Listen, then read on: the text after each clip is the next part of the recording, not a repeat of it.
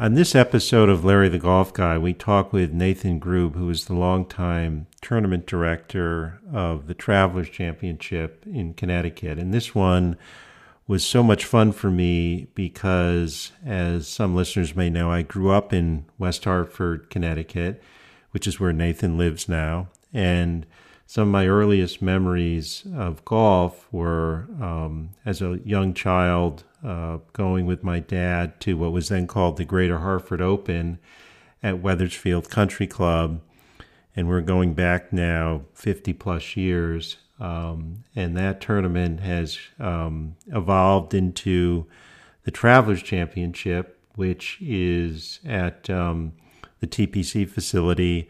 Um, in um, central Connecticut. And um, Nathan has been the leader of this tournament for close to 18, 19 years. Um, but we talk about how he came to that position growing up in San Diego, um, going to Auburn, trying to walk onto the team there. Funny story about that.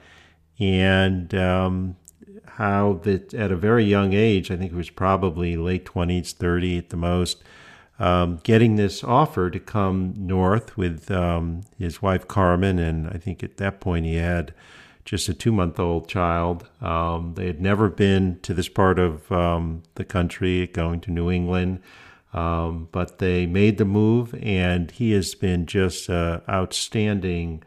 Um, tournament director has just built up what I still think of as the GHO, but as the Travelers Championship into uh, just a one of the stalwarts on the tour. Um, it's gotten designated event status, now called signature event status, um, in the under the tour's new structure. Uh, but even before that, he has managed to just get such great fields, even surmounting the challenges of oftentimes not having the most ideal uh, slot in the PGA Tour schedule, usually right after the U.S. Open. So we talk about that whole journey he has made and, and kind of how he has um, been so successful um, and, and why and the things they've done to build up the Travelers Championship. So, uh, up next on this episode of Larry the Golf Guy, tournament director of the Travelers, Nathan Grube. Well, welcome to another edition of Larry the Golf Guy. And I am really pleased today to be able to welcome to the program, Nathan Grube, who uh, is the longtime tournament director in my old stomping grounds uh, in West in Central Connecticut of what I remember is the Greater Hartford Open. Obviously, it's the Travelers now for a number of years at uh, the TPC course there, but. We'll talk about all of that and and kind of how he got to that point in his uh, career and and go back uh, and give him some background as well. Nathan, thank you so much for making time to join us today. Listen, thank you for the opportunity, Larry. Appreciate what you do in the in the industry, and I'm happy to be on. Thanks for the time. Uh, my pleasure. So, just to give people a little context in terms of kind of where you come from, if I have my research right, I think you're a California native, and um, I believe, if I remember right, you grew up in San Diego. Is that right? I did, military brat um, uh, down in Southern California. I didn't even know what a season was until I was probably 23. I mean, everything's just one season in Southern California. So obviously, a lot of golf was a part of my life. But yeah, SoCal kid. Um, I don't know how I ended up in Connecticut, but I you can't get me out of here with a crowbar. I love it up here. But uh, yeah, born and raised. Okay, and so talk and San Diego, of course, has such a tremendous golf history. You know, the Billy Caspers on down, so many people from there. Great, um, uh, great history how and when were you first introduced to the game of golf? Oh gosh. Well, okay. So Southern California, I mean, for those of you who've been there, there's a million things to do, right? I mean, the weather is never an issue. So it's either you're surfing or skateboarding or you're fishing or you're playing golf or you're doing stuff. I know nobody's going to be like, oh, we feel so bad for you. I mean, that's not why there were just there were a lot of things to do as as a kid growing up in Southern California. So with golf, it was one of those things where it was something that you did at, you know, a couple times here and there, but I probably didn't really start getting serious about it. Um, my dad uh, um, was in the Navy at the time. He was retired from active duty, but he was a civilian working for the military, and he actually ran all of the military recreation programs at the naval base in San Diego. So he was oh, the wow. director, he was the director of MWR. So I never knew what that meant. I was probably 38, you know, but like MWR is morale, welfare, and recreation for the troops and their families. So my dad was, he was in charge of the golf course and the swimming pools and the bowling alleys, all the stuff that the families, the marina, you know, the whatever the families would come in, like all the daycare and childcare programs. And so um, I thought my dad worked at a country club, to be honest, because in the summers when we were kids, we would go to work with him and we would swim and then play racquetball and then play golf and and so all this type of stuff. Like I said, I had no idea what he actually did, but um, it was the Sail Ho Golf Club. It was a little nine hole course that um, was right there on the Navy base, and uh, I just. I mean, I have such fond memories of losing money to my older brother and, um, you know, playing with my dad. And, um, but it was this little nine hole track that I, I, I just have such great memories of, um, you know, just, I mean, I'm sure everybody has this, right? Your local club that you played at, and you remember the first time you drove, you know, that par three, and you're like, yes. I drove it all the way to the green, you know, it was like yeah. 170 yards or whatever. But right. Um, so Sail Ho Golf Club in San Diego at that NTC was the Naval Naval Training Center, Navy base at the time. For um, any of you who who of your listeners who know that area. But uh, it was great. It was uh, it was uh, it was fun. I remember the first time I shot in the 40s. I thought that I you know had broken par, but I also you'll get a kick out of this story. I remember being a high schooler, and uh, and I'll go back to kind of you know my playing and stuff. But I remember um, there was a set of uh, beryllium copper ping eye two irons. Yeah, yeah. And uh, one of the ladies in the shop said, "Hey, this junior." From LA just sold these. His dad's in the military and you know, he sold these and we got him down here, you know, part of the thing. And this kid, Tiger Woods, he's a freshman in high school, you know, and he sold these clubs. And I was like, whatever, you know, to this day, I remember exactly where those beryllium copper ping eye two irons were. And I had a chance to buy them and I didn't. So oh. I, am an, I am an idiot, but he, you know, he grew up actually just, you know, just north of me, but um, right, right. lots Cyprus, of memories, yeah, lots of memories exactly. from, from Sail Ho. It was, uh, it was a great little club.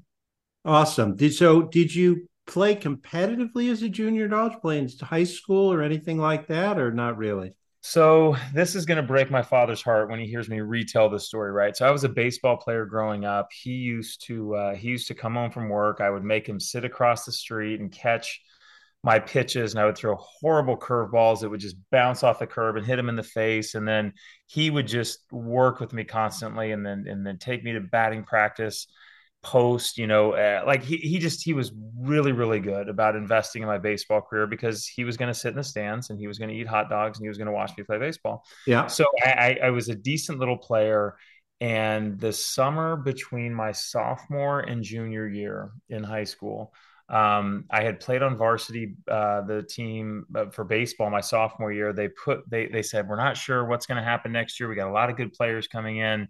You know, you're going to have to really pick it up to make varsity again your junior year. And I was like, I was honestly, I was burned out and I started playing golf.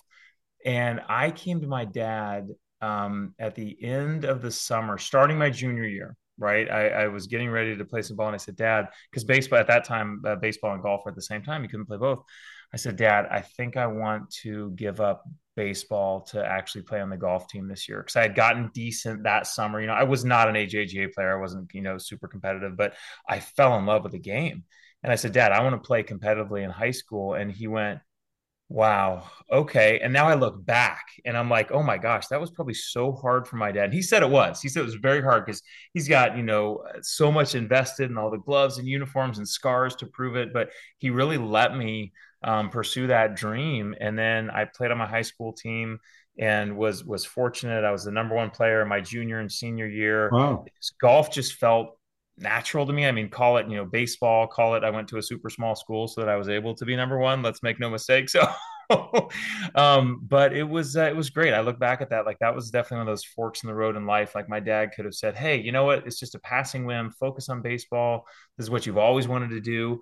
But he, you know, he knew his son, and he said, "Okay, yeah. like it's time. It's time." And I just Larry, I fell in love with it. And I just, so I didn't compete really at the AJGA level. I mean, there were guys, Charley Hoffman, there was right. a bunch of guys in the Southern California section that yeah. were just, you know, Tiger was a few hours north, you know, and he and I were, yeah. were close in age. And, but it was not, you know, I wasn't that good at a young age, but I had progressed so much my junior and senior year. I was like, oh man, I wish I would have started when I was like eight or nine. Right. And but you know, it's just it was what it was. I mean, I, I had a great time. I had a chance when I graduated. I had a chance to play at a small school, Cuyamaca College, um, in San Diego. But I honestly had bigger dreams. I wanted to try to walk on a D1 school. I was not recruited anywhere by, and they were smart not to recruit me. But I, uh, you know, kind of had another chapter that we can talk about later. But as far as San Diego, that's my junior golf career was, you know, I got to our high school matches were at Torrey Pines. Yeah. Um, you know, I mean, I, it's just, we played some amazing golf courses.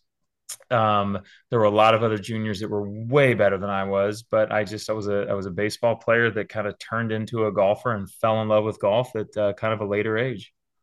Cool. So and so you touched on what I where I was going to go next. So I know you end up going to Auburn. Uh, I'm so curious to hear about that. So because you weren't recruited, and you know we have plenty. I mean it's funny because I was as I, you and I were talking about offline. I was just at the U.S. Women's Amateur, and you know Anna Davis, who won the Augusta National Women's Amateur from mm-hmm. California, signed a letter of intent to go to Auburn. So Auburn certainly recruits yeah. nationally, including in California. You weren't recruited, but you ended up there. How did you end up going to Auburn?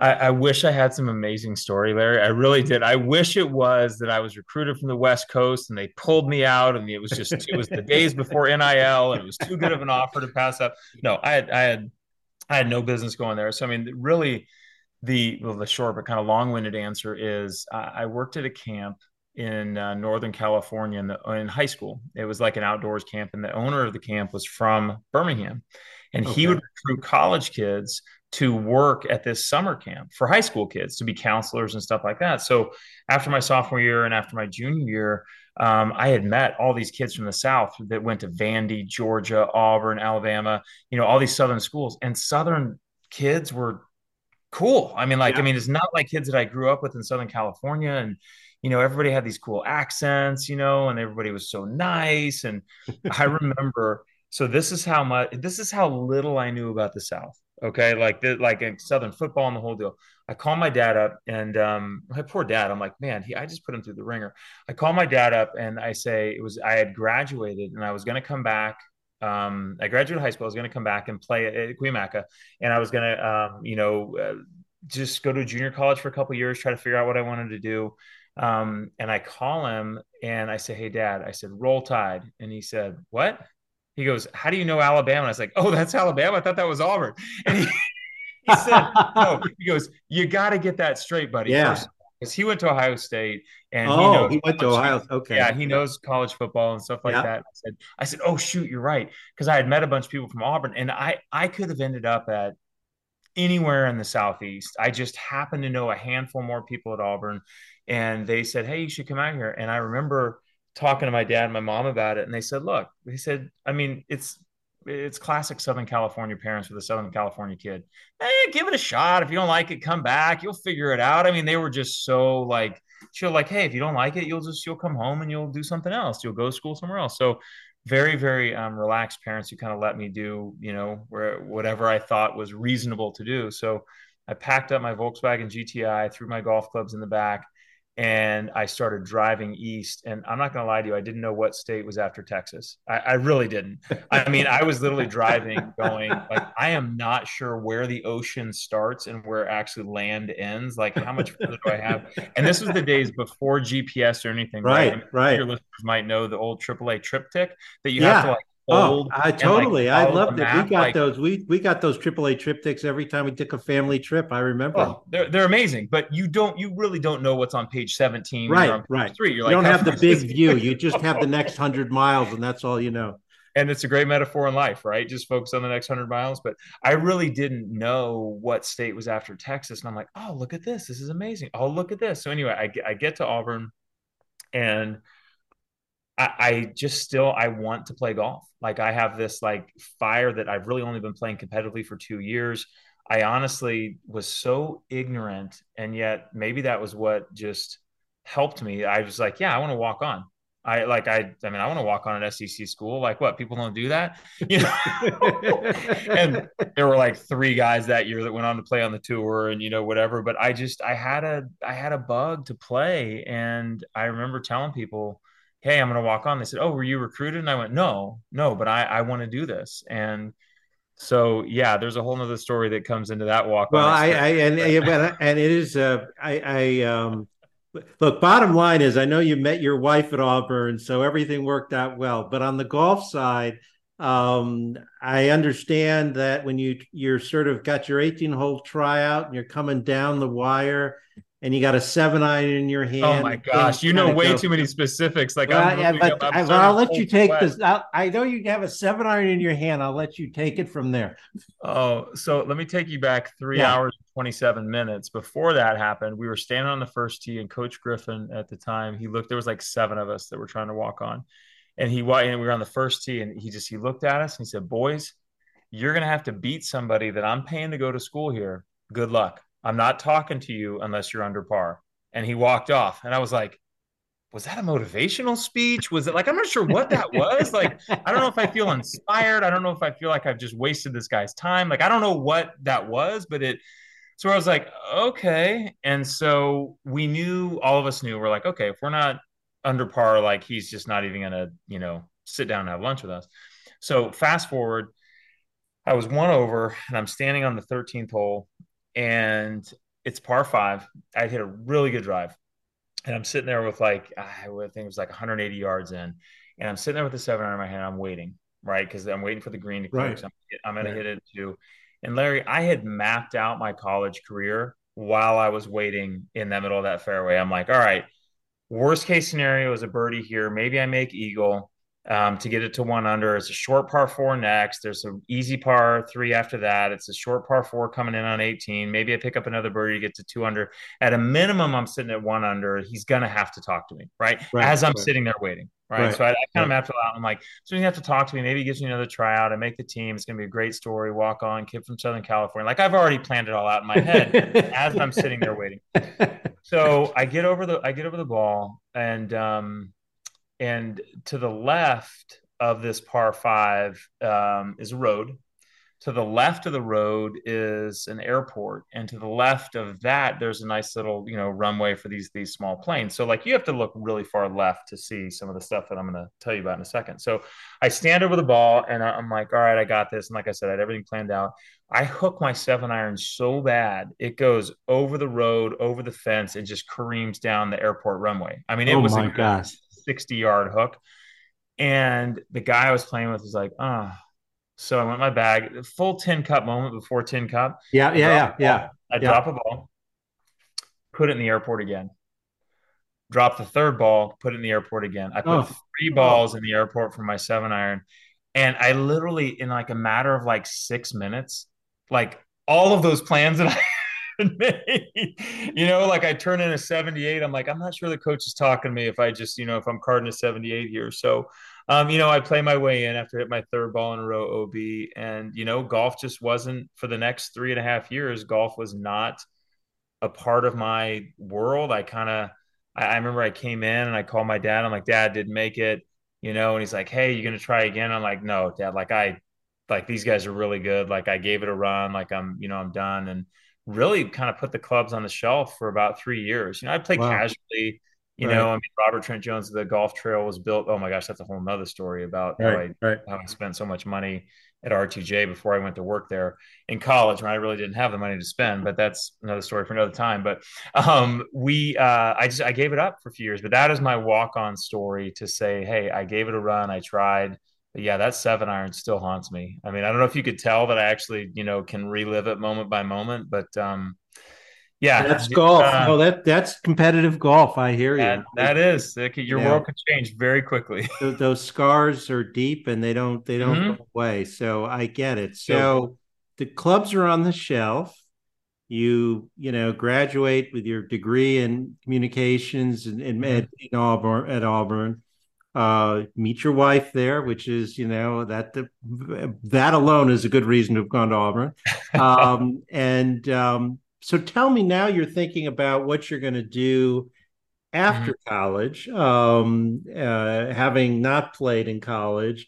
Um, what are you thinking then in terms of golf? I mean, you're thinking, gee, I still want golf to be part of my career? Do you you still thinking about making it as a player? Kind of where was your head at as you're graduating from Auburn vis-a-vis golf? So great question. And actually, my my my lovely wife, um, we actually weren't married yet. We we met our my freshman year in college. Never dated until about two years after college. So there's oh, like you didn't date till after college. After college, but it's funny is we knew each other all through college. We were friends, you know, the whole deal. But yeah, so we'll come back to that story here in a minute. Yeah. She played a key part in what I kind of the next chapter. So, um, but we, you know, we didn't start dating till till mid or mid twenties. But um, so anyway, so I, I graduate or I'm getting ready to graduate, and again, I call my dad. Okay, my poor dad. As I'm telling this story, I'm like, man, what I put this man through. So I call him. He goes, hey, he goes, you know, what are you doing? Because my, my parents were awesome. They they said to all of us kids, there's I have a brother and a sister, so all three of us, they said, look, we are going to cover you guys through your undergrad. Anything you anything beyond that, like that's on you, but you can count on us to handle everything for your undergrad. So I mean, to be able to graduate with no debt, you know, things right. like that, like right. it was a really cool gift that my parents gave me. Yep and they gave all of us kids. And so he was like, "Hey, what are you going to do? You know, like like it's you know, I just got the biggest raise in my life. You're the youngest kid. You're done with school. All three of my kids are out of school. Like your mom and I are going to leave on a cruise for you know three years. What are you going to do?" And so I said, "This greatest line." I said, "Dad, I, I just I really don't think." Um, that uh, I, I'm kind of done with some of the things that I wanted to do when I was younger. And he's like, okay, where's this going? And I said, I said, I honestly think I want to turn pro. And he said, In what? and I said, I said, Dad, I'm not ready to give up golf. And he went, Oh my gosh, I'm so excited because he didn't want me to give it up my freshman year. Like he was like, Why did you not try out your software? So he like he was so stunned that I was I wanted to pick it back up and actually try to compete. So he was like, Oh my gosh, I'm so excited. But it was the greatest answer. In what? In life? In you know, in, in comedy? Like, what do you want to turn pro in? So I said, Dad, here's my plan. I, obviously, I don't have any money, so I'm going to have to, you know, work. I'm going to have to wait tables at night or find some job I can work at night. And then I need access to a club where I'm going to have to practice and play, you know, and things like that. So he's like, I love it. He goes, I'm so glad you're going to give it another run. So that's when I went to work for. Well, let me back up. Uh, I I waited tables, uh, Outback Steakhouse uh, in uh-huh. Birmingham, Alabama, and I waited tables and I worked at uh, the Robert Trent Jones Golf Show. Before I worked for the Teaching Academy, I was a, I worked in the cart barn. On Saturdays, I would work in the cart barns that I had full access to the to the facilities. I waited tables at night, and I just hit balls and played during the day. I would show up at 6 a.m., work on my game, short game putt chip, hit balls, play till about 3:30, go wait tables do it again the next day, do it again. And I mean, I remember this. I don't say this for any other reason other than I needed the practice. I mean, I remember showing up and there's ice chips on the ball from the ball washer. Like it froze. Wow. It was 32 wow. still. Yeah. Like and the chips are sitting there on the ball, and I'm like, I, I don't have a choice. Like I, I like I have to practice. I have to get right. my game in shape. And so I did that for a few months where I just played and practiced, played and practiced, played and practiced.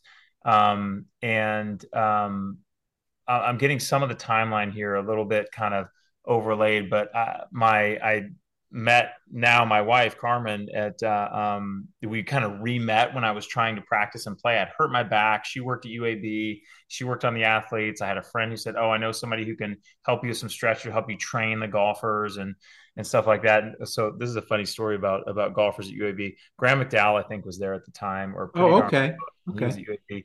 And so she was in charge of uh, training the different teams. Like there was a whole big board, like, hey, football's coming in from this time to this time, and you have to work them through that. And the soccer team's coming in at this time, this time. And then the golf team was always supposed to come in at a certain time. And she would joke when everybody knew that you had two hours off because none of the golfers would ever show up for the gym time, like none of them. So she, when I came to her and said, hey, uh, you've been recommended. She's like, look, I have all the material in books, but like the golfers never show up for workouts. So I'm happy to run you through what we would have run them through had they actually showed up. That's so funny. that's a whole nother story. But so she worked with me, you know, to get stronger core balance, you know, a whole bunch of stuff. And then I raised a little bit of money um, and then went to Florida and tried to play and I played. So you like playing the mini tours down there? on the mini tours, it, you know, the barbecue circuit. I mean, I played on the the the Teardrop Tour, the Moonlight Tour, the Golden Bear Tour, Hooters events. I mean, like I played in anything that I could afford. And um, Carmen, my wife, was back in Birmingham, and she was working, and she was sending me money. Wow. Hey, here for entry fees. You know, here you go, here you go, here. And she'd fly down every couple weeks to see me when I was trying to play at a Honda Accord, and I just drove the crap out of it all through Central and Northern Florida, and um, just tried to play. And then, I mean, honestly, the guys that I was playing against, Boo Weekley, Bubba Watson, I mean, Ian Steele played on tour for a little while. Wow. I mean, all these wow. guys that were just so good. Yeah. And I remember going, okay, I'm practicing, I'm practicing, I'm practicing, I'm working on it. I remember the day that like it just everything became crystal clear to me. It was, uh, it was terrible weather at this uh, this 18 hole event. I had finished like second and third in a couple of these one day events, so I kind of had like this this like glimmer of like okay, let's put that together for four days and let's go a lot deeper and let's you know so like but I remember I played one of the best rounds of golf of my life in this weather that was just horrendous. I mean, when it was raining, wind was blowing sideways, everybody's wearing gloves. I mean, you're having to shape everything, right? Like the wind's blowing this way, you got to hit a high draw. This is going here, you got to hit a low cut. This is coming like I, it was one of the best rounds of golf I've ever played in my life. I was a couple under, um, and I walk into the clubhouse, and I fully expect to be leading by five. All right, like at least and I walk up to the board and I, and I, and I look down the list and I'm sorry, I'm doing this visually. And then I flip the paper because it was paper then, it was not digital. Right. Right. And I look down the list again and I flip the page again. And I my name is on the third page. And it hit me like a ton of bricks. Wow. wow. Okay. When you're best, is page three. and it is just in general in life, when you have given your best and you know you have given your best and you're on page three, you might want to look at a different career. So I, I, I was standing in that clubhouse and I remember it hit me so clearly, but it was this weird sense of like peaceful zen that kind of fell over me. I was like, you know what? I gave it everything I had and it wasn't good enough and it was okay Right. Like it, like it wasn't like this thing that was haunting me. Like, oh, I could have done it, or I could have right, done right. that. You gave it and your it was, shot. Yeah, I gave it my shot, and I tell people like kind of what I pulled away from that. And I had somebody tell me this. I'm like, oh my god, that's what it is. It's like there, there, there's two really bad pains that you can experience in life, right? You can experience the pain of regret and the pain of failure. Okay, like you like they both hurt, but one hurts more than the other. And I I had the pain of failure and it was way better than the pain of regret because yeah, I met so many people years later that said to me, Oh my gosh, I wish I would have tried. I wish I would have given it a run. I wish I would have done this. And I'm like, Yeah, I don't wish that. Like, right, I tried did, it. Like, I'm okay. Yeah. Like I addressed the dream. I put it on the shelf. It wasn't right. for me. Like it doesn't haunt me. It doesn't wake me up at night. Yeah. I don't like have cold sweats of what I could have been. Like I know exactly what I could have been. I could have been page three, and that's okay. and I, I told like there was this. It was just this calm sense of like okay. And I remember calling my wife and I said, "Hey babe," I said, "I'm I'm I'm done." And she goes, "No no no, stay down there, stay with it." And I went, "No no no, this isn't me being discouraged. This isn't me being like."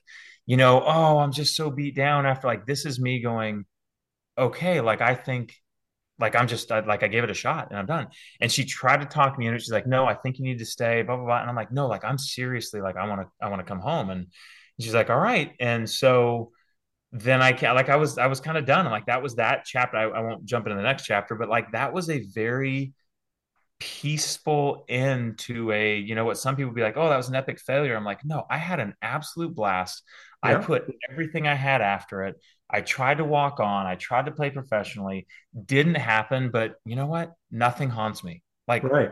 I don't wonder or whatever. So I I have such fond memories at that point in my life, and um, you know I tell people like it sounds so cliche, but like don't be afraid to fail. Like you can learn so no, much. You got to give it a shot. Absolutely. From from giving something a shot, and then because you know then it goes into the next chapter. But when this chapter closed, it was like okay, what am I doing next? But it was a very peaceful um, into trying to compete and thinking I had game and, you know, thinking that a strong grip like Azinger actually with a club face that shut could actually play golf, you know, competitively. but there's only a few people I think that have ever done that. But um, it was uh, it was a great time. But I remember calling her and she's like, "Are you upset?" I'm like, "No, I'm actually okay. Like I, it's it's time." So anyway, that was uh, I could tell you random competitive stories, but that was uh, that was my run at competitive golf. Well, no, that's great. I love it. And so from there, is this now when you become an instructor for Robert Trent, or you decide, okay, I'm not going to make it as a player? I, hmm I love the way that was just a wonderful description. I mean, you gave it your shot. You're hmm at peace with that decision. yeah. You know you gave it your best, but now you sort of pivot and Yeah. you're gonna. What made you say, "Hey, I want to try the teaching aspect of this"? So you kind of have those moments in your life, right? You come back and you're like, all right, I tried to do this, it didn't work out. What do I want to do? And I just kind of, I said, I asked myself this question actually a few years later, but this was the question I asked. I said, what do I love to do? And, and I, I just kept coming back to golf. I'm like, I love the game of golf. I, I tried to play, that didn't work out, but I still had this desire to be around it. And that kind of pulled, I'm like, what else is there to do in the game itself?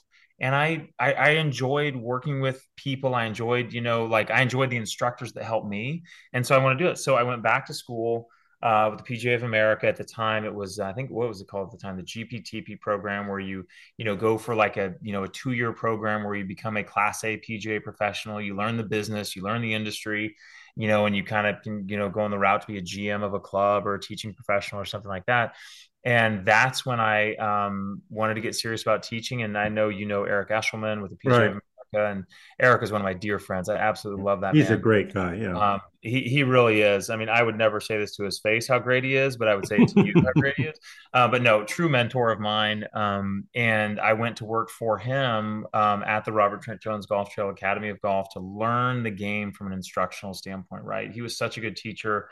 Um, and learning the game, we taught tons of junior clinics and individual lessons and group lessons and golf schools. And we traveled all over the state of Alabama at the Robert Trent Jones Academy of Golf at the time. It had just opened up, and Eric was charged with starting it. And we went to all the different trail sites and you know hosted these schools, and it was great. I mean, it was it was a lot of fun. I did that for oh gosh, roughly four years, maybe right around four years, three four years, and I had an incredible time. But got to a point where I realized uh, instruction is not something I could see myself doing 20 years from now.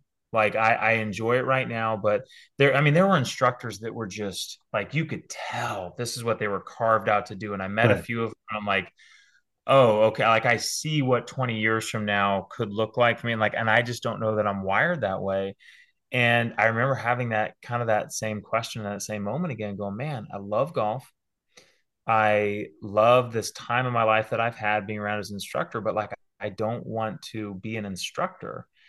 And we had, I, we were in Mobile, Alabama, and we were doing a golf school, and the LPGA Tournament of Champions was coming to that golf course, uh, Mag- Magnolia. Magnolia Grove, I think that's what it was called, down Mobile, and an LPGA tour event was coming there. And our golf school just happened to be setting up like the week before it. And I was so fascinated by what was happening to the golf course. All these rigs were coming in, the Right. television Right. was coming in, the tents were being set up, the uh, the course was being roped off and sprayed differently. You had pros over here practicing. You heard advertising on the radio. You saw the billboards. Like just the event side of it, like it was like I was a kid in a candy store. I'm like, what's that? What's that? How does that work? Like it was so, it just like it pulled me in, like the event industry pulled me in. I was just, I was so mesmerized by what was happening to actually pull this thing off. And so I, I'm leaving out some details, but I applied for a job with the management company that was running that tournament Okay. and I I I said like I would love to go the Bruno event team, you know, at the time. But there's actually kind of a funny story in between there, actually, to be perfectly honest, Yeah. because I was leaving the golf industry, trying to get into the event industry. But you, I mean, you need to know people like to to get in, like just to give you a foot in the door or whatever. And I was actually people say to me, "Oh, you were waiting tables." No, no, no, I was bussing tables at this time, right? So I was in between jobs. I obviously I'm trying to pay rent and you know, my wife is like, "So what are you doing now? You're gonna bus tables? Like that's awesome. Like where are we going in this thing?" But it was in between. I had my Class A PGA. I wasn't going to teach anymore. I was trying to figure out how to get in with certain, you know, like the event management, and I was bussing tables. And the president of Bruno Event Team at the time, Gene Hallman, um, was in Ruth's Chris with his wife, and I was busting tables. And he had known me from the trail, and you know, Birmingham's not a huge town. He had known me, and he looked over and he goes, Nathan, he goes, "What are you doing?" I said, well, I'm trying to clean up table 14 so these people can sit down, Gene. And he goes, no, no, like, what are you doing? And I'm like, well, I'm in the middle of leaving this and I'm trying to get in the event industry, blah, blah, blah. And he goes, Nathan, you know I run Bruno Event Team, right? And I'm like, uh, I mean, I think I heard that, Gene, but like, I mean, I'm, I'm mid 20s. I don't know what's going on. And he said, literally, he said, polish up your resume. I want to see you next week. I have something I want to talk to you about. Wow. And I was like, okay. And so they needed somebody to run the first tee of Birmingham at the time. They had just pulled in the first tee under Bruno Event Team.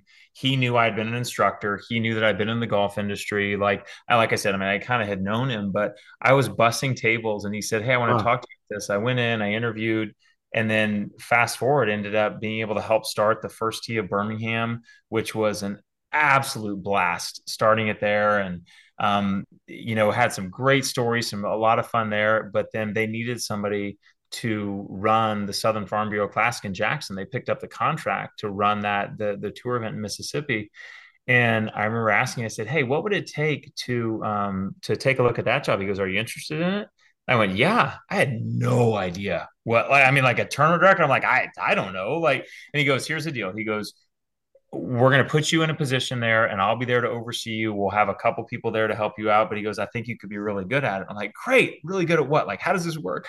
You know, so they, that was kind of my first start in that industry.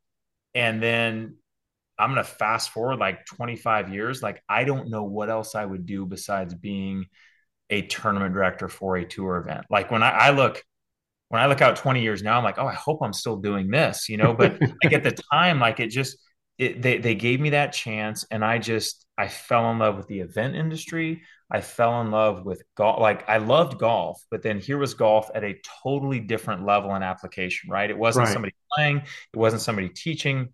It was taking this platform of golf and then the charitable aspect of it. Oh right. my gosh. I was, I was all in on that. The fact of like, the better we did our job, the more money we were going to raise for these charities and then you get right. to meet the charities and you go tour the hospitals and you meet the kids and you meet the families and like like larry all of it i was all in i'm like i want to do this for the rest of my life and then here i am you know coming up on 20 years being up here that i just i am all in on what these events mean to their communities and what they do and the impact they provide and all that type of stuff. I feel like I'd be a commercial for the tour right now, but yeah, no, that there was I was bussing tables, went to work for them, and then they literally I just think needed somebody to move to Jackson to to work on this event. I was like, yeah, sure, I'll go, and um and the rest is history because I have not changed since then. I mean, so you're not- doing that. So that let's just the time wise, this is what around yeah. 2001 or two or something. Yeah, yeah. You're doing that, so you're in your 20s, as you say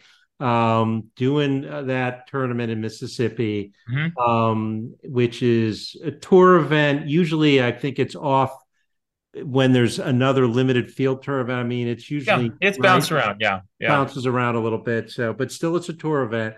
Um, you're doing that. Sounds like you found your true love. You're enjoying it. Yeah. How does the Travelers Championship tournament director position come to you? so at the time, it was the Buick Championship, right? So it was 2005. Right, right. And right. Um, that's true. It, it, pops up. It pops up on my, you know, PGA of America feed, like, hey, looking for a tournament director. I had no idea what had happened. I had no idea anything, but they said, hey, the Buick Championship is looking for a tournament director, and um, one of the things about working for the event team was sometimes we got pulled to do other things like right you were focused on your event but then they had tons of events, right? They had a motorcycle park. They had um, they ran the marathon qualifying. Like they were an event company, right? Right, right. I loved golf, and right. so when I saw an opportunity to actually focus on just one event year round and not, you know, be you know potentially pulled, I was like, oh, that's interesting. And I remember I applied. I mean, I was twenty nine. I had no business breaking out from a management company kind of on my own, whatever. I applied. I was just, you know, curious and and I, you know, never been to Connecticut. I maybe DC is the furthest kind of northeast. Yeah, that's what I was going to say. That's what it sounded like. That DC was the, your farthest northern excursion oh. prior to that. Oh, please reference my earlier conversation. I didn't know what state was after Texas. I didn't know what country was after DC. I didn't know where Canada began. I knew like I like I mean it was like there's an ocean somewhere up there, but like geography was not my um, let's say strongest class in, uh, in school. But, um, so yeah, so I, I, I threw in an application. Just honestly, I asked my wife. I said, "Hey, what do you think?" She goes, "I don't know. I mean, our son was two months old at the time." And she's like, I mean, hey, if we're going to bounce around and see another part of the country, now's the time to do it. You know, I mean, like we have no real, you know, ties. Like, you know, we can, we, he can go anywhere. And so they took it and they called me and they said, Hey, we'd like to fly you up for an interview. And I was like, Oh, cool. Like, I still seriously, I'm like, Oh, all right, great. You know, this will be good experience, you know, like whatever. So I fly up there. I I think another piece of advice I could give to people is interview as if you have no chance to get the job because you just really you're not yourself, right. you know so I, I thought, you know, I had a great conversation with a bunch of people. There's 25 people in the room. You know, what's your vision for this? What's your vision oh, for wow. this? I, wow. I didn't, remember, I didn't remember what I said. Um, but it was, uh, I mean, the, the tournament had a history, you know, I mean, it started in 1952. Right. There was, right. you know, the Jaycees were a community organization that right. ran it it was a big group. And I remember I called my wife after the interview. She said, How'd it go? And I went, I mean, I think it went great, but there's no way they're going to offer me the job. Like, I am way too young. Like, I don't have enough experience. Like, I got no chance. But it was a really good, you know, interview experience, blah, blah, blah. Sure as heck, two two days later, I get this call going, We'd like to offer you the job. And I was walking with my wife at the Bruno's Memorial Classic because that was one of the events that we ran in Birmingham right. at Greystone Golf and right. Country Club. And I got the phone and I call and I looked at her and I went, "Oh my gosh, they just offered us the job." And she went, "Oh my gosh!" And she went down and she she grabbed her knees and she was like, "Oh!" She took a deep breath and she stood up and she goes, "We're gonna move to Connecticut." And I'm like, "I guess so." I mean, like, I mean, literally, like mean, we're kids, you know. We're like, I don't know, I guess so. So literally, I flew up here in March of 2005. The event was in August, and I had no idea what I was doing. I mean, I had an idea, but I didn't really have an idea, you know. And and and Buick, 2005, in the fall of 2005, Buick announces that they are not renewing after 2006. So I had been there five months, moved my wife and two month old son to Connecticut, and within five months, I'm not sure what I my job is going to be because they literally say nope, sorry, we're done after 2006. Good luck trying to find a title sponsor. The PGA Tour says, well, if you don't have a title, we're going to take your date and and apply it to another tournament. And you guys, why don't you guys try to be a fall event, or why don't you try to be a Champions Tour event, or why don't you yeah. try to be an LPGA Tour event? You don't no longer have a date with us anymore on wow. the tour schedule. So, and I again, I felt like I was just back in the mini tour days where my wife just kept sending me checks. I'm like, hey, sorry. She's like, look, it'll be fine. Like something, like we'll be okay, right? You know, something will happen here. Like she was just so supportive. So we had about six months there where we had no title and no date, but we wow. still had to run the 2006 Buick Championship. Yeah. They have to tell you a year before.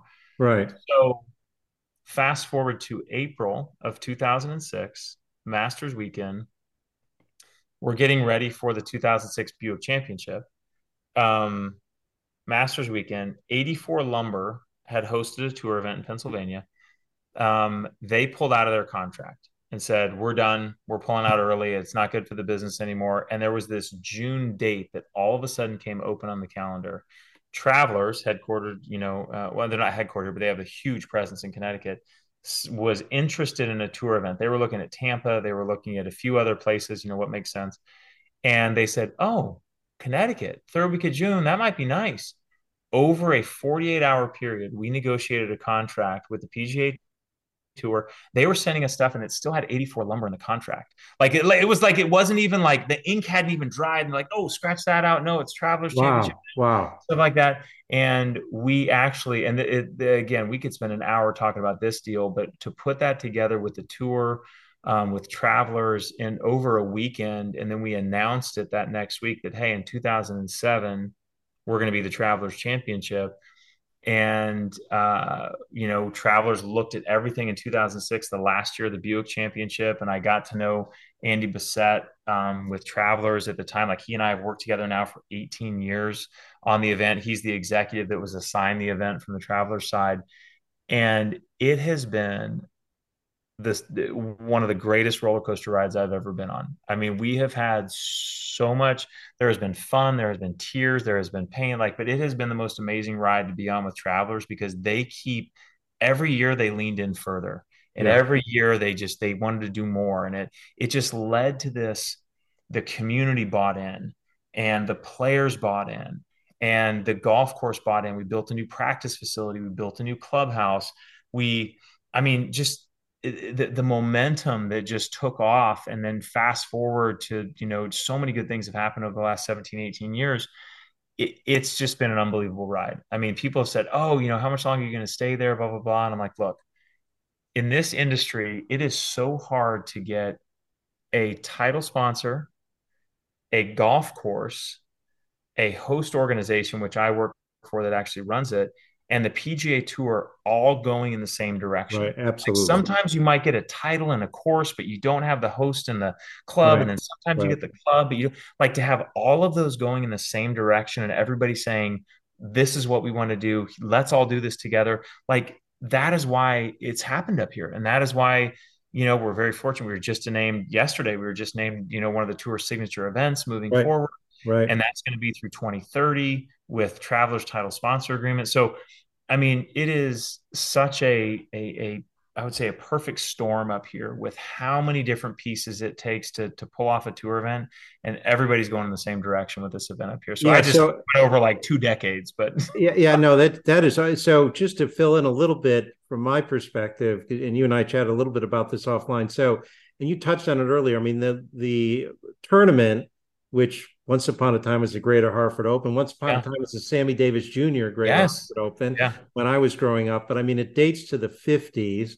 Mm-hmm. I mean, I was, you know, in 1970, nine years old, remember going to it at Old Wethersfield Country mm-hmm. Club. It was the Hartford Jaycees. I mean, the tour yeah. was much, you know, this is pre Deane Beman, pre Tiger Woods. It was a much, not nearly the enterprise that it's become.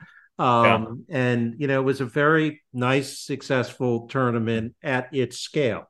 Uh, mm-hmm. And, um, but this is fascinating to me because I never realized um, that there was this period where it was at risk. Um, and mm-hmm. of course, you know, again, for people, I grew up in West Hartford, Connecticut, so I know the area. Uh, mm-hmm. For people, listeners, I mean, Hartford, the insurance capital of the world. I mean, a lot of these companies have merged and are not necessarily headquartered there, but travelers, yeah. the Travelers Tower has been, you know, a major part of the Hartford mm-hmm. skyline forever. Um, yeah. Travelers has been a major core, even wherever the headquarters are. Travelers has been a major corporate yes. presence in Hartford. So I always thought it was perfect that they became yeah. the title sponsor, but I never realized that there was this kind of period where it was touch and go. And boy, how great that they stepped in um, and the date opened up. That's amazing. Yeah, no, like I said, we could spend an hour talking about that. It wasn't even honestly there, it wasn't even touch and go, it was go because there was no date and there was no title. So it wasn't yeah. like, hey, I hope like it was like we I remember, I mean, we were pitching companies to be the Champions Tour title sponsor, and we were like, we're, we don't have a date on the on the regular tour schedule. So yeah, no, that that's a whole story in and of itself. How they stepped up and said, you know, for those of you who know New England, you know, this will not be a whaler situation. We are keeping right, this right, and it's right here. again for you know, again growing up there, and Nathan and I talked a little bit about this offline. I mean, you know, we don't have any major league teams. The Whalers, you know, the good old Hartford Whalers became mm-hmm. the New England Whalers. Still, I think the greatest emblem in sports, if anyone's down, the eight, no with the tail of the whale and the W, it's beautiful even Bill Simmons, who you know, uh, uh, you know, who's who's uh, pretty uh, uh, big profile in the sports world, who grew up in New England, talks about as the greatest, you know, emblem in sports. But the Whalers left us, and we were left without any pro tournament. So you're absolutely right. This is the pro event. Um, and New England always supported it greatly, the mm-hmm. Connecticut fans, but it's a huge yeah. thing. So let's talk a little bit. I mean, you, you know, you obviously had a tremendously successful run, you know, lots of awards, you know, players choice in 2017, 2018, tournament of the year in 2017, tremendous fields, you know, even as you and I talked a little bit offline, even even it, it, even being next to the US Open, mm-hmm. you know, it's worked out, people, you know, come to it. Um let's talk about kind of what goes into planning and executing the tournament because you know for people who are listening to this um, it's really a full year job right i mean obviously it accelerates i'm sure in terms of as you get close to the date mm-hmm. but it's it's it's a huge endeavor right so it is, and it's hard. Sometimes it's hard to to convince people of that. I remember my grandfather said, "He goes, what do you do the rest of the year?" I said, well, "Actually, I work on this, Grandpa." Um, it was great. He goes, "Well, you seem happy. That's fine." Um, so there's uh, there's 13 of us that um, that work year round on this, and it is our full time job. Like it is, we we work on every aspect of our daily job culminates in this one week. And so there, there's 13 of us that work on it full time. We we bring in probably five or six interns from January to July. So there'll be another, you know, close to 20 of us for six months.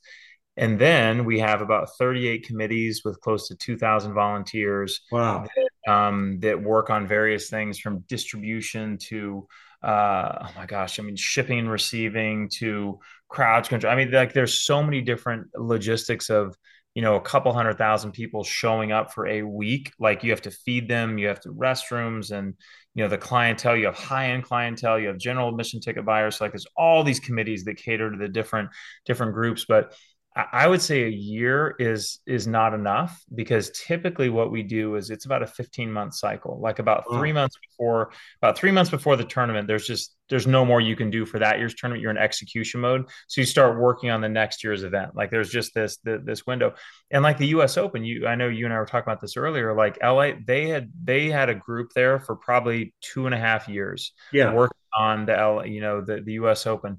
Any of the majors have two to three years. They'll send teams in Ryder Cups, you know, they'll they'll move in, they'll live there. Yeah, I, I just just want to interject and echo that because I you and I hadn't talked about this. So I'm I'm on the board of the Southern California Golf Association. Okay. We're the Allied Golf Association out here. We mm-hmm. work mm-hmm. pretty closely with the USGA when they have an event here. Um, and the, the those guys came to our board meetings and just to echo your point, I was blown away by how that advanced team literally spent two plus years living out mm-hmm. here. Yeah, I mean it, it is amazing. You're so you're you're spot on with that. So it's it's just the nature of the beast. I mean, you you have huge Fortune 100 companies investing millions of dollars, and they have all of their clients coming. You have just the logistics working with towns and communities and cities and police and fire and medical, and like you just can't like a year is actually a really really short time to actually pull an event like this off. So i mean we have a very condensed timeline but we're also very lucky we're at the same golf course. You know there's a lot of things that actually we don't have to do. I mean i i feel for the events like the western golf association the bmw championship they bounce every they year. move around right. And oh my gosh that team the different municipalities they have to deal with the different yes. volunteer groups the different yes. i mean they they just they have so much they have to do in every new market um, but also don't, you know, feel too bad for them. They get to sell in new markets every year. So they're like the golden child coming into new markets. So don't feel too bad for them, you know, but, um, but no, it's just, you know, a year we do, we work completely year round on it and, um, you know, thousands of people and, it's i mean it, we're 313 days as of you and i talking right now from next year's tournament and i'm like man that's just it's not enough time it is not enough time so um, but yeah, from marketing to sales to volunteer work to the operations component, you know, the element that it takes, you know, three, four months to build the project out. Um, so we have a whole ops team that works on that. Um, it's uh, it's it's a year-round job that to, to my grandfather's um, confusion. He's like, I just don't get what you do the rest of the year. And then finally, I had to say, Grandpa, I have the best job in America. I get 51 weeks off. I work one week, and you know, again, he's like, oh.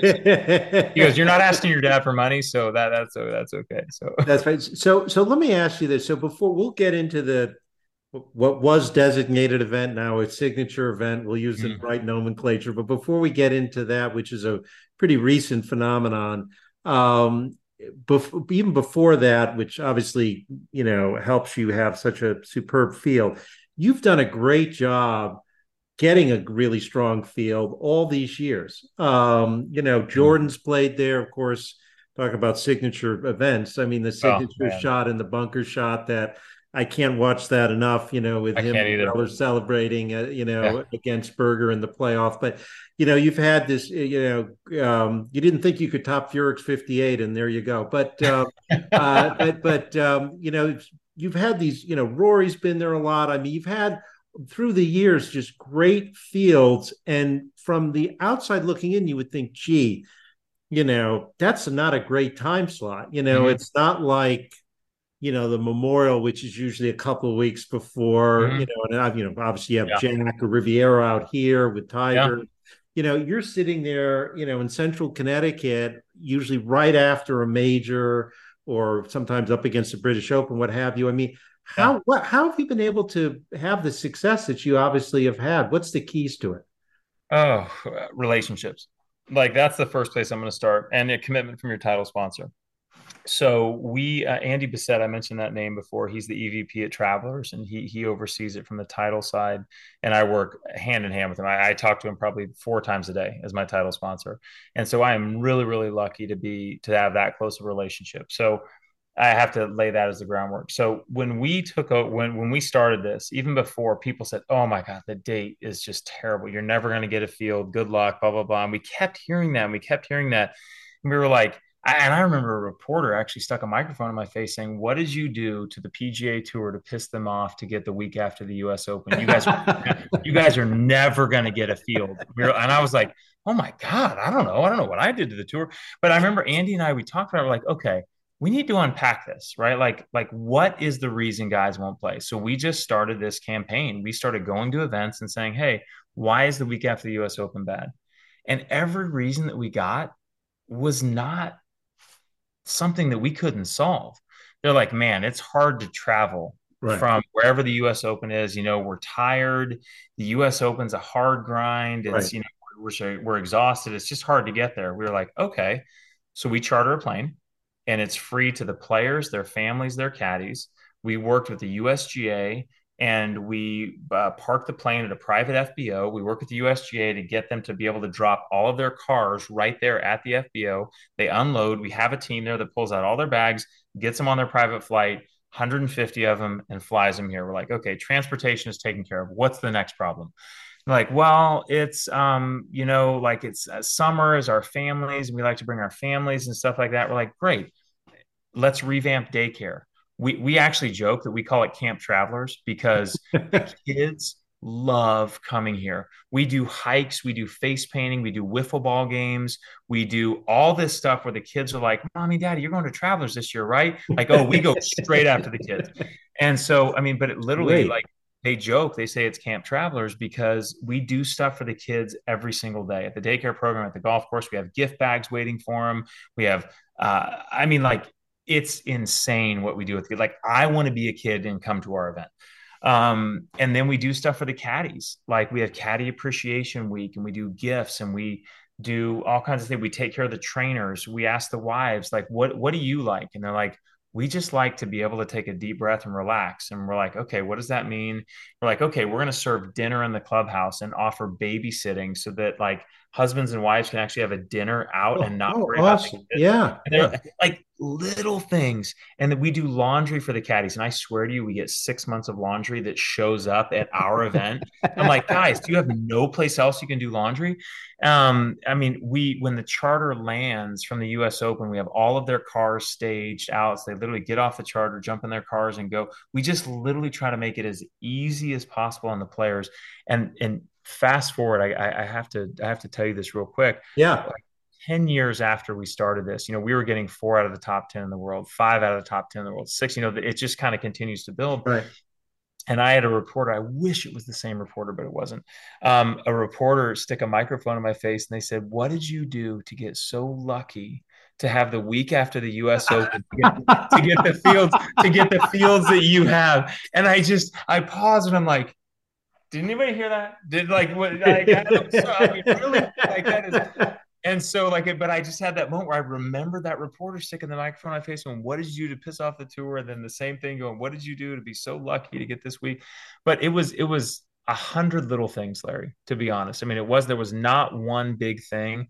It was i, I think the biggest compliment i ever received was uh, i think in 17 we won that award when the players um, when the players voted us as their favorite event. I remember a guy said i don't know how you do it but you make it feel like a home game for all of us Wow, what a wonderful and compliment. Like that was I was like, that's all I wanted. Like that is literally like all I wanted. I wanted it for every player and family to feel like, man, it is so good to play. And then the crowds are so good. You mentioned that the Yeah. crowds in Central Connecticut are amazing. That shot that Jordan hit Yeah. in 17 and the the the Roar, right? Yeah. It was off like he could have hit that shot at another tournament and it would have been like, yay, Jordan. You know, like Yep. it wouldn't have been to what he said is one of the most memorable shots he's ever hit in his career, right? Right. Like Right. the crowds made that. I didn't make that. You know, Jordan hit a shot out of a bunker, but it was in a theater that just Yeah. erupted.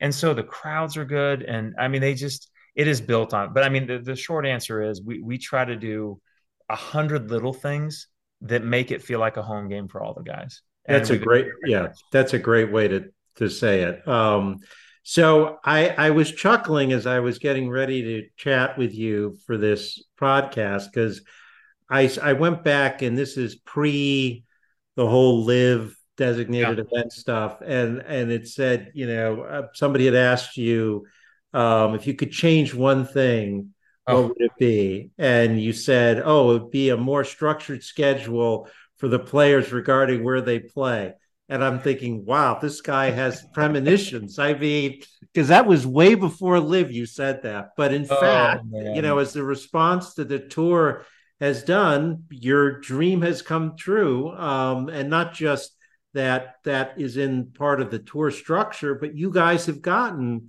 the designated event status for this year. Um, and Mm, now schedule as we're taping this just came out. And mhm. I think the terminology is now signature event, but uh, Yeah. the same concept that you got it for next year. I mean, how cool is that? And that's got to be just an awesome thing to have, right? Well, it's great. And first of all, I appreciate you picking the one quote that I got right and skipping the, skipping the 48 other quotes that you could have said and how stupid I sounded. So, first of all, kudos to picking the one quote so people think, oh, he, he sounds like a fairly smart individual, but you left out a lot of other amazing quotes that I've said over the years. Um, but yeah, I, it was one of those things where it's like you don't, in golf, you never you know, like you every once in a while the best players would get together, right? You had it for Right. majors, but then you The get like majors, guy yeah. and one guy there. So that was always one of those things. Like, wouldn't it be great whether you did like a Champions Tour model where you took a week off, you know, every three weeks or something, to where it kind of consolidated the guys. So, um, yeah, I mean, to, to you know, fast forward obviously to everything that's happened and you know the networks and the audiences and the tour players saying what they're saying about us getting together, you know, more often. I mean, at the end of the day through all of the noise the last couple years, like the fans win. Like the the viewers get to see more times where they know the top guys are going to be together, regardless if it's us or if it's another event or whatever. The viewers get to see it, the fans get to see it. They know, hey, I'm going to go see the the Yankees and the Red Sox play, and it's going to be this, you know, like fans know, hey, I'm going to go to these events and see all the top guys there. Not that the other events aren't going to have incredible drama and, and great fields and stuff like that. It's just getting, you know, the top guys together is something that I, I think is going to go over really well. I mean, last year, my goodness, I mean, the the designated events, I think, are elevated, whatever they, they landed on to call us. I mean, it provided some incredible drama. It was it was amazing. It was phenomenal. And then this year, I'm looking forward to it. So, I mean, I'm sure there's going to be tweaks over the years of like at this schedule. Like, okay, we did this. Now, you know, the tour wants to change it, but at the end of the day, I think the sports fans, golf fans win that they get to see the top guys competing against each other. The top guys actually get to compete against each other. Right. And when they win these events, they're like, hey, I beat all of my peers that were the top guys in the game. So I think it's going to be pretty cool for the sport for fans to see that. So how is this going? I mean, and it, the answer may be you don't know because I know this is all a work in progress, but how is this working going forward? I mean, you got it for 2023. Now Mhm. you have it for 2024. Um, is this going to be something that rotates? Do you have it for a period of time, this status, or how is that all working? Because I'm not sure I'm aware of how that's going to work. So I, the the tour was pretty clear for 23 that they were just doing it for one year, right? They were right. doing it for these events, like, hey, we're going to take a look. Um, for 24 and beyond, I can't speak for everyone, um, like all the events, but I can say that uh, Travelers, we have a, a- an agreement with them through 2030, and this status is laid on top of that agreement.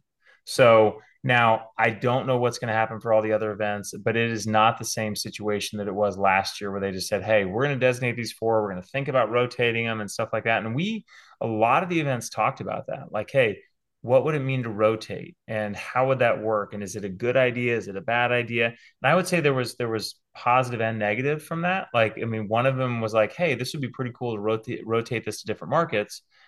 But then the other was, okay, how do you sell a multi-year deal to sponsor A if you're going to have this type of event in 23 and yet this type of event in 24? Are you going to charge different prices for different field strength? You know, your purse is 20 million one year and it's right. five million the next year. Like, right. look good on paper to start to rotate these events. And then it was like, wait a minute, like how is this all going to work? So I think the tour landed more in a, hey, if there is a title that's willing to commit, a golf course that the players like, an event that they like, like we're looking for more of a long term type play here. But again, I don't want to put words in the tour's mouth. I can just speak to kind of us that this this overlays the the agreement that the tour has with travelers through 2030. So, but are there going to be nuances to this? I am sure there's going to be. There has been every year, right, to the playoffs, right. to to different things. So, um, but this was not a this was not a one year situation. Got it. And just generally, I mean, as you've been sitting here watching hmm. the um, developments with LIV and everything over the last year or two. I mean, it's a crazy time in professional golf, and it's still all getting sorted out, and we'll see where it all sort of ends up. And I'm just sort of curious as you've someone who's you know got such a long tenure with a tournament and obviously you know the people the tour well you know the tour itself the structure well and everything kind of just what has your thoughts been as you've been watching all this over the last year or two? It's kind of an unprecedented time for professional golf. It it, it really is. I mean, it's and what's what's weird. Well, gosh, how do I answer this? So many different ways I want to answer this. Um, when this was all going on, this was like I remember. I mean, like I know these guys, right? Like yes, I remember talking to Bubba, Bubba about this, and and it was like how, like it, what do you do with that kind of money right and especially right. with something like a bubba i mean like how he and angie i mean the, the, how much they give back and like i yeah. mean they're building orphanages in mexico like they're doing right. these amazing things right right and all of a sudden if you have this chance to do something at just this grander scale or brooks you know and and and bryson it's like that was such a an opportunity for them that i don't fault them for it i personally just am you know, I believe in a different impact in our community. I just had a different mindset where I was like, sure. look, I, I don't know that I'd ever want to go work for LIV, but I understand why these players are going. Right. But then there was there was the business side of it, but then there was the personal side of it too, where I'm like, man, I'm not going to see Bubba again. It doesn't right, look like. Right, and like, right. and I would text him and be like, man, I'm sad. You know, like I'm, I'm taking pictures of his picture. I'm like, I like, am I going to see you again? So, you know, like, there was this human element where, sure, like, I saw him at the Masters this year, and I just gave him a big hug. I'm like, I, like, I just miss you. Like, there's no like, I mean, I take all the LIV stuff out of it. Like, I just miss seeing you. And so, like, there's that piece of it, but like, I don't, I don't fault the guys I just don't know what that business model is going to do. I don't know how it's sustainable. I like I just there's so much I don't know about it. But then it was also so weird because I mean at the time like Bryson was committed to our event and then a week before he goes to LIV Brooks was checked into his house on Monday of our tournament week and signs with LIV on Tuesday and just vacates the house. Oh my like, gosh. I mean, like, so this stuff is happening real time for us. Like the year that I'm like, oh my gosh. But I guess, but what I was telling people, I was like, look, we never know who's going to be in our field, right? Like I'm always like, well, these guys will be here, these guys won't be here. Like you just never know. So like when LIV was coming along, it's like these are just guys that I know won't be in my field, but we're still going to have a good tour event. But I honestly just don't know what it's, you know, what the future holds. I mean, I, I, I we have had to take a big step back and just be like, look, what can we control? And let's focus on that. Like, I mean, even with all the stuff with the PIF and right, you know, with with Jay and what he's well, and the, and the whole said, framework agreement and everything. Right, yeah. I mean, we said, look, I we could probably debate lots of things for hours, but here here's what I know: we're going to host an event the third week in June. We're going to impact this many charities. We're going to raise this much money. Like, like here's what we know, you know. And outside of that, like they might tell us things that are going to impact us, but uh, we really had to try so hard to focus on what we could control because there were so many things we could speculate on that at the end of the day, like we were just exhausted. We're like, you know what? It like we just and, and it's fortunately or unfortunately, some of it happened so close to our event, yes. we couldn't speculate all year. It was like right. we like when the guys were going to LIV, that was happening like tournament week. It's like, guys, we got a tournament to run. And then this year, when stuff was happening, it was early June, like right. when the framework agreement, you know, framework agreement came out, right? It was hey, early. We're yeah. 18 days away from the Travelers Championship, so it was kind of a blessing and a curse. The blessing in the sense that we were like, we have to put on an event. You know, it's not like we're a year from now and we can speculate about this. So, um, but I tell you what, man, I, I've had more people just talk about golf than ever before in my life. Like people ask me about things. I'm like, people who didn't even know what I did for a living. They're like, "Hey, what do you think about LIV and Bryce?" I'm like, "You don't even know who that is? You know, you know what do you mean?" And so, I mean, it has brought the golf conversation, you know, into I think different types of living rooms and and things like that. But I mean, at the end of the day, like I said, what I said at the beginning of this conversation, like I'm a I'm a sucker for what golf does. I'm a sucker for what it means to the communities. I'm a I take off my badge and I stuff it in my pocket on Saturday of tournament week and walk through the crowds and listen to people. And I yeah. listen how excited they are. I listen to kids talk about memories that they're seeing. I, I, I, I look at parents going how proud they are that Connecticut can put this on. Like I just, I love what this thing, these things mean for communities. And like, and this is happening all over the country. So there's a lot of noise, but at the end of the day, there's some amazing stuff happening, and there's millions of dollars going back to incredible organizations and causes because of PGA Tour events. There's no other sport that that happens, you right. know, and so that's why I honestly don't know what else I would do. I, I, really don't because at the end of the day, like that's that's a real impact, and and I love being part of it.